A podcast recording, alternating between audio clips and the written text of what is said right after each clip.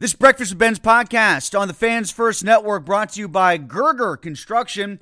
It's not too soon to start planning your dream deck. They build decks year round and they're booking into spring and summer 2024. Gerger Construction is a small burg business specializing in decks, pergolas, railings, and fencing, fully insured, licensed, and now offering financing options. Go to GergerConstruction.com to get your free project estimate or to schedule your deck safety inspection today. When you need mealtime inspiration, it's worth shopping Kroger, where you'll find over 30,000 mouthwatering choices that excite your inner foodie. And no matter what tasty choice you make, you'll enjoy our everyday low prices, plus extra ways to save, like digital coupons worth over $600 each week. You can also save up to $1 off per gallon at the pump with fuel points. More savings and more inspiring flavors make shopping Kroger worth it every time. Kroger, fresh for everyone. Fuel restrictions apply.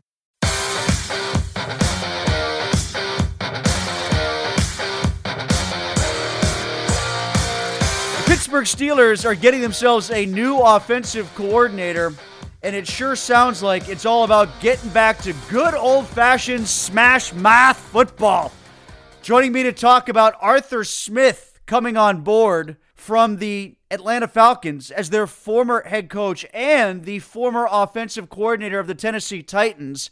He covered Arthur Smith there when he was the OC of the Titans in Nashville. It's our good friend Jon Burton formerly of the fan here in Pittsburgh, and my former colleague at Channel 4, now at WNSR Sports Radio and News Channel 5 television. JB, great to have you on. What are the Steelers getting in Arthur Smith? Is it grind and pound for the next couple years? Well, it's actually a little bit more balanced than grind and pound, Timmy, because, you know, everybody points to, you know, the production Derrick Henry had under Arthur Smith, and for good reason, right? He ran for 2,000 yards in 2020. He would have, had he not got hurt in 2021, become the first running back ever to, to have back to back 2,000 yard seasons. There's no doubt about it. But there is a lot of balance there, too. You know, you go back to that 2020 season. Sure, Derrick had over 2,000 yards, but, you know, A.J. Brown had over 1,000 yards receiving, and Ryan Tannehill threw for 3,800 yards 33 touchdowns and seven interceptions. And, you know, that'll, you know, obviously Arthur had a lot to work with. And at the time, probably one of the best offensive lines in football with, you know, guys like Taylor Lewan and Ben Jones and Roger Saffold. So it was just a nice mix there. And, uh, you know, it was one of the more exciting, productive offenses uh, in the NFL that season. So there, there's potential with the skill players that the Steelers have to maybe not duplicate that all the way. I don't see Najee Harris, uh, you know, running for 2,000 yards, but you know, with the with the skill players that the Steelers have, if this thing works the right way, you could actually see some exciting offense in Pittsburgh. And I know that hasn't been the case for a while. Again, Jon Burton with us, and I should point out JB brought to us by Gerger Construction. It's not too soon to start planning your dream deck. We build decks year round. Booking in the spring and summer 2024, take advantage of their current winter special $1,000 off your new deck if it's installed by March 1st of this year. Go to GergerConstruction.com to get your free project estimate or go there to schedule your deck safety inspection today. Yeah, so I want to follow up on that thought, John, because I, I, think that's where a lot of people's heads are with the hiring of Arthur Smith, which is okay, Najee is the poor man's Derrick Henry. They've got at least three fifths of the offensive line that they feel pretty good about. Um, maybe Pickens can be what A.J. Brown was. Now, can Pickett be what Ryan Tannehill was in those two years? Like, what did Arthur Smith do to make Tannehill good for two seasons when he wasn't that great before and he hasn't been that great since? I would say the biggest thing, Tim, was probably a rhythmic and timing passing uh, passing game. You know, un- under Art's system, you know, the quarterbacks are taught to throw to a spot and expect the receiver to be there. If they're not there, that's on them. That's not on you. And Ryan Tannehill got really comfortable with that. And also, a lot of use of the tight ends as well. You know, I mentioned the other guys, but Jonnu Smith and Anthony Firkser, the two uh, tight ends, also were highly productive in Arthur Smith's offense. A lot of short passes, but the biggest thing they had going was with the threat of Derrick in the backfield, you couldn't just necessarily walk your safeties up because it was a run play action offense and Tannehill was really good with his ball fakes, and he was able to, you know, play action pass to Derrick Henry. And next thing you know, you got AJ Brown hitting an over route or a crossing route and taking it 75 yards to the house. So it really, really made you as a defensive coordinator, you know, unsure about how to line up to stop them. And I think that was the biggest threat. Well, you just gave me one red flag precision route running so that the wide receivers are where the ball is supposed to be at the right time. That doesn't strike me as George Pickens' strongest suit. Yeah. well, that that yeah, that's going to be an adjustment for the receivers and the tight ends, and also, you know, obviously Arthur Smith is a head coach. He it's pretty obvious he didn't do a very good job developing Desmond Ridder, and so it'll be interesting to see what he can do and will do with a young quarterback, assuming Kenny Pickett will be the starter again next year. I guess that's the assumption. So he does have a very good track record of working with young quarterbacks. You know, Ryan Tannehill got here. He was a veteran. You know, he had played a lot of games. He had, you know, led the Miami Dolphins to a, to the playoffs one year. So that's going to be the biggest thing is how well these receivers adapt to this timing offense in the passing game and how well he can develop and how quickly he can develop a young quarterback like Kenny Pickett. Expanding on that thought, developing Pickett where he didn't before with Ridder and also, I guess getting to the skill position guys like Drake London and Kyle Pitts, those are two other guys that come to mind, and Bijan Robinson too. Like, were you guys wondering in Nashville why those guys weren't being utilized in the manner that they should have? Because I know that was a big complaint coming out from Atlanta that these skill position guys that they efforted to get didn't reap the rewards that were expected in terms of targets or in terms of volume for Bijan Robinson this year. Did you guys take notice of that in Nashville and wonder yourself the same questions? Yeah, we sure did, Tim. That was the biggest head scratcher for a lot of us. Like you said, those are some pretty good skill players, you know, and you wonder why, like I said, a Bijan Robinson didn't get more touches and get didn't get more involved, especially in the passing game. Obviously, he's a good runner, but a good receiver out of the backfield. You mentioned Drake London and Pitts and all these players.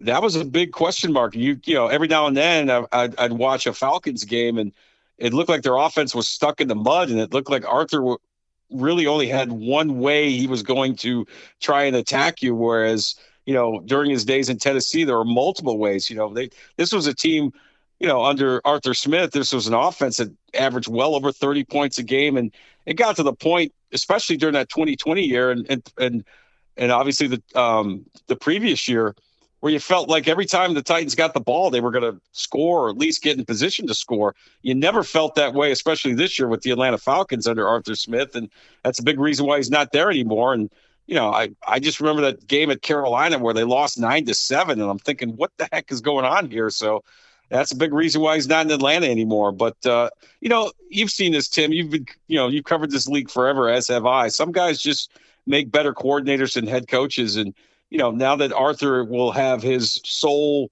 uh, focus on developing the offense and perfecting it, and working with the skill players that the Steelers have, that you know, you could very well see better results than what you saw in Atlanta.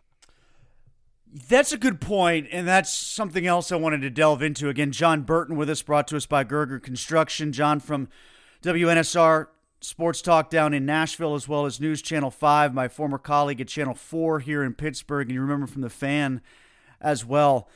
Personality wise, is he better suited to be a coordinator too? I got the impression being in the spotlight and having media scrutiny and things of that sort, maybe the excess of personnel decisions on both sides of the ball and being questioned about those decisions wasn't exactly what Arthur Smith really enjoyed about the game of football. Am I right in reading that?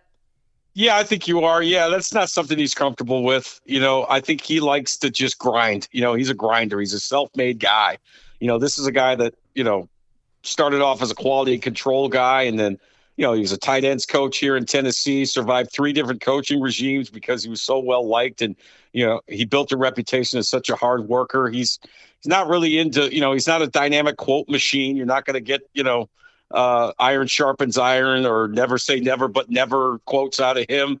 You know, he's a pretty straightforward dude, you know, well, that's, to, that's true. You're not going to get Tomlin out of him, but it sure sounds like we might be getting another Matt Canada. Yeah, possibly. Yeah, in terms of the media interaction, I'm talking about. Yeah, exactly. He's a straightforward dude. You'll see when you talk to him. You know, he he's he's all about business. He's not about the glamour. He, he you know he's a grunt. He's a grunt. He's a grinder. You know, he likes to just watch film and come up with you know plays and game plans and that and that kind of thing. So. Um, you know, from that standpoint, the Pittsburgh fans will love him because you know he's he even though he's a he's a you know he's he's a rich kid basically second generation rich kid. Well i was just gonna uh, say yeah you just across- you said it he's a self-made guy which is a funny way to describe one of the nine kids of the fedex throne. But i yeah. i guess i hear what you're talking about because yeah he did work his way up the ranks up the coaching ranks but it, it does sort of sound like he's a, a born on third base kind of guy what with the lineage and everything in his personal life. But you're saying that the work ethic from a coaching and football standpoint doesn't coincide with that? It's the opposite yeah, I think I think the people that he's worked with have really, really appreciated that because let's face it, this guy could just hang out on a beach somewhere and get drunk every day of his life, uh, you know, if he wanted to. But you know, he wanted to work his way up the coaching ranks, and um, you know, he, he's built a really great reputation. Like Vrabel loved him when he was here. Ken Whisenhunt loved him when he was here. Mike Mularkey loved him when he was here. So, uh, you know, when you're a position coach and you survive that many head coaching changes, you must be doing something right. You must be busting your ass, you know, getting things done. Back to the Tannehill thing. Was it a lot of him staying between the tackles, like you said, with a rhythmic timing offense that strikes me as, you know, get the snap, wait for people to get open, deliver the ball. But then again, he's also known as being an athletic quarterback. Like, did he get out of the pocket and, and boot and roll out? Because I would figure that would be a strength of Tannehill's. That's sort of how I envision him. But I also think Pickett can do that and maybe should do that a little bit more. How did that coincide with the rhythmic timing element of the offense that you're talking about? Yeah, there were some design boots and some di- design rollouts, and plus, you know, Tannehill was given the freedom. Hey, you don't like what you see, you can take off because, you know, in 20 and 21, he ran for a lot of touchdowns as well. Um, so, but he was awarded that freedom given the fact that he had such good command of the offense. It might be a wait and see situation with a guy like Pickett, but uh, you know, Pickett is obviously a sneaky mobile guy, and Ar- I could see Arthur taking advantage of some of that mobility as well. What about Tannehill? Might he wind up here too? uh, who knows? I mean, he's he's about to become a free agent. I can guarantee you, he will not be back here in Tennessee. His time here is done. And um, you know, they got really good quarterback play out of him for a number of years, and you know, they won a couple of division titles and got to the AFC Championship game one year, and they were the number one seed uh, in the AFC just a couple of years ago. And he played at times at a very high level. Um, the belief among many is that his skills have diminished. His arm strength isn't exactly where it uh, used to be, but from a leadership standpoint, from a veteran, been there, done that kind of guy, he might be a fit for a team like the Pittsburgh Steelers. You never know. So um, I wouldn't be surprised.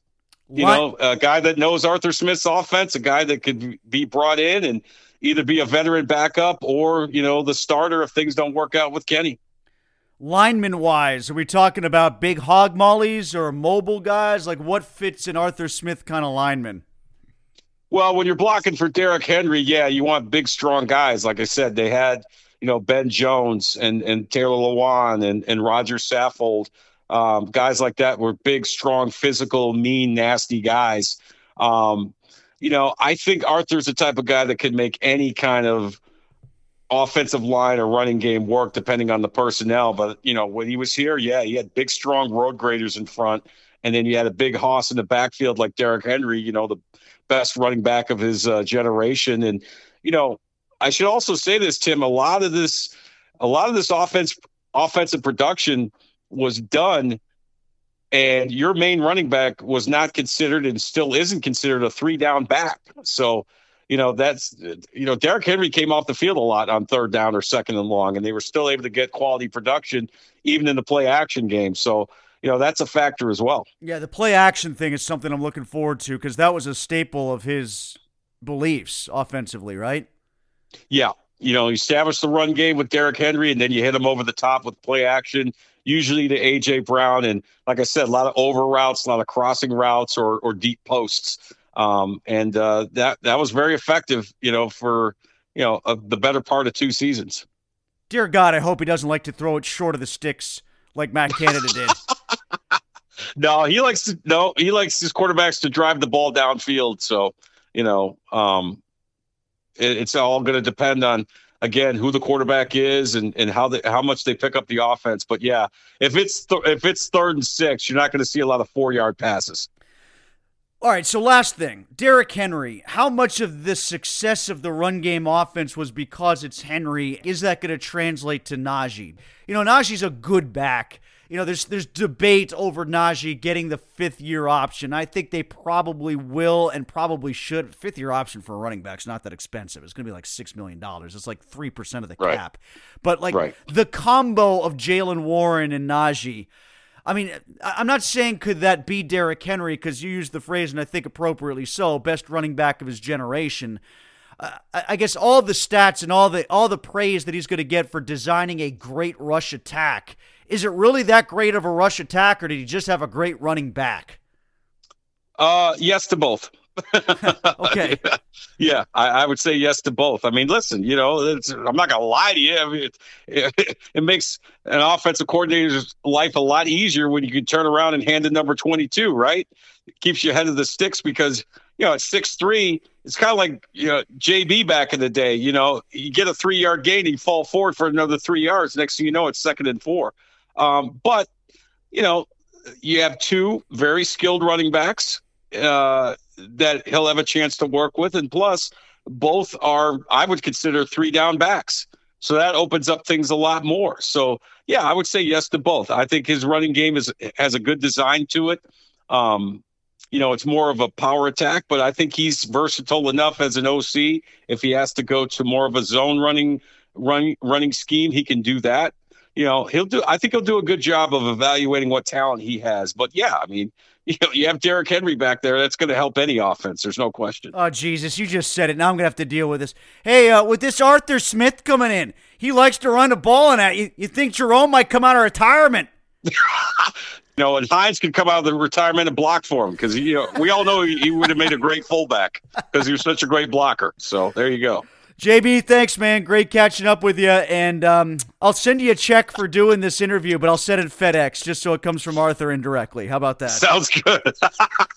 Jon Burton, formerly of Channel 4 and 93.7 The Fan here in Pittsburgh, WNSR down in Nashville, and of course, uh, News Channel 5 down in Nashville. Great to catch up with him on our Breakfast with Benz podcast on the Fans First Network, brought to you by Gerger Construction.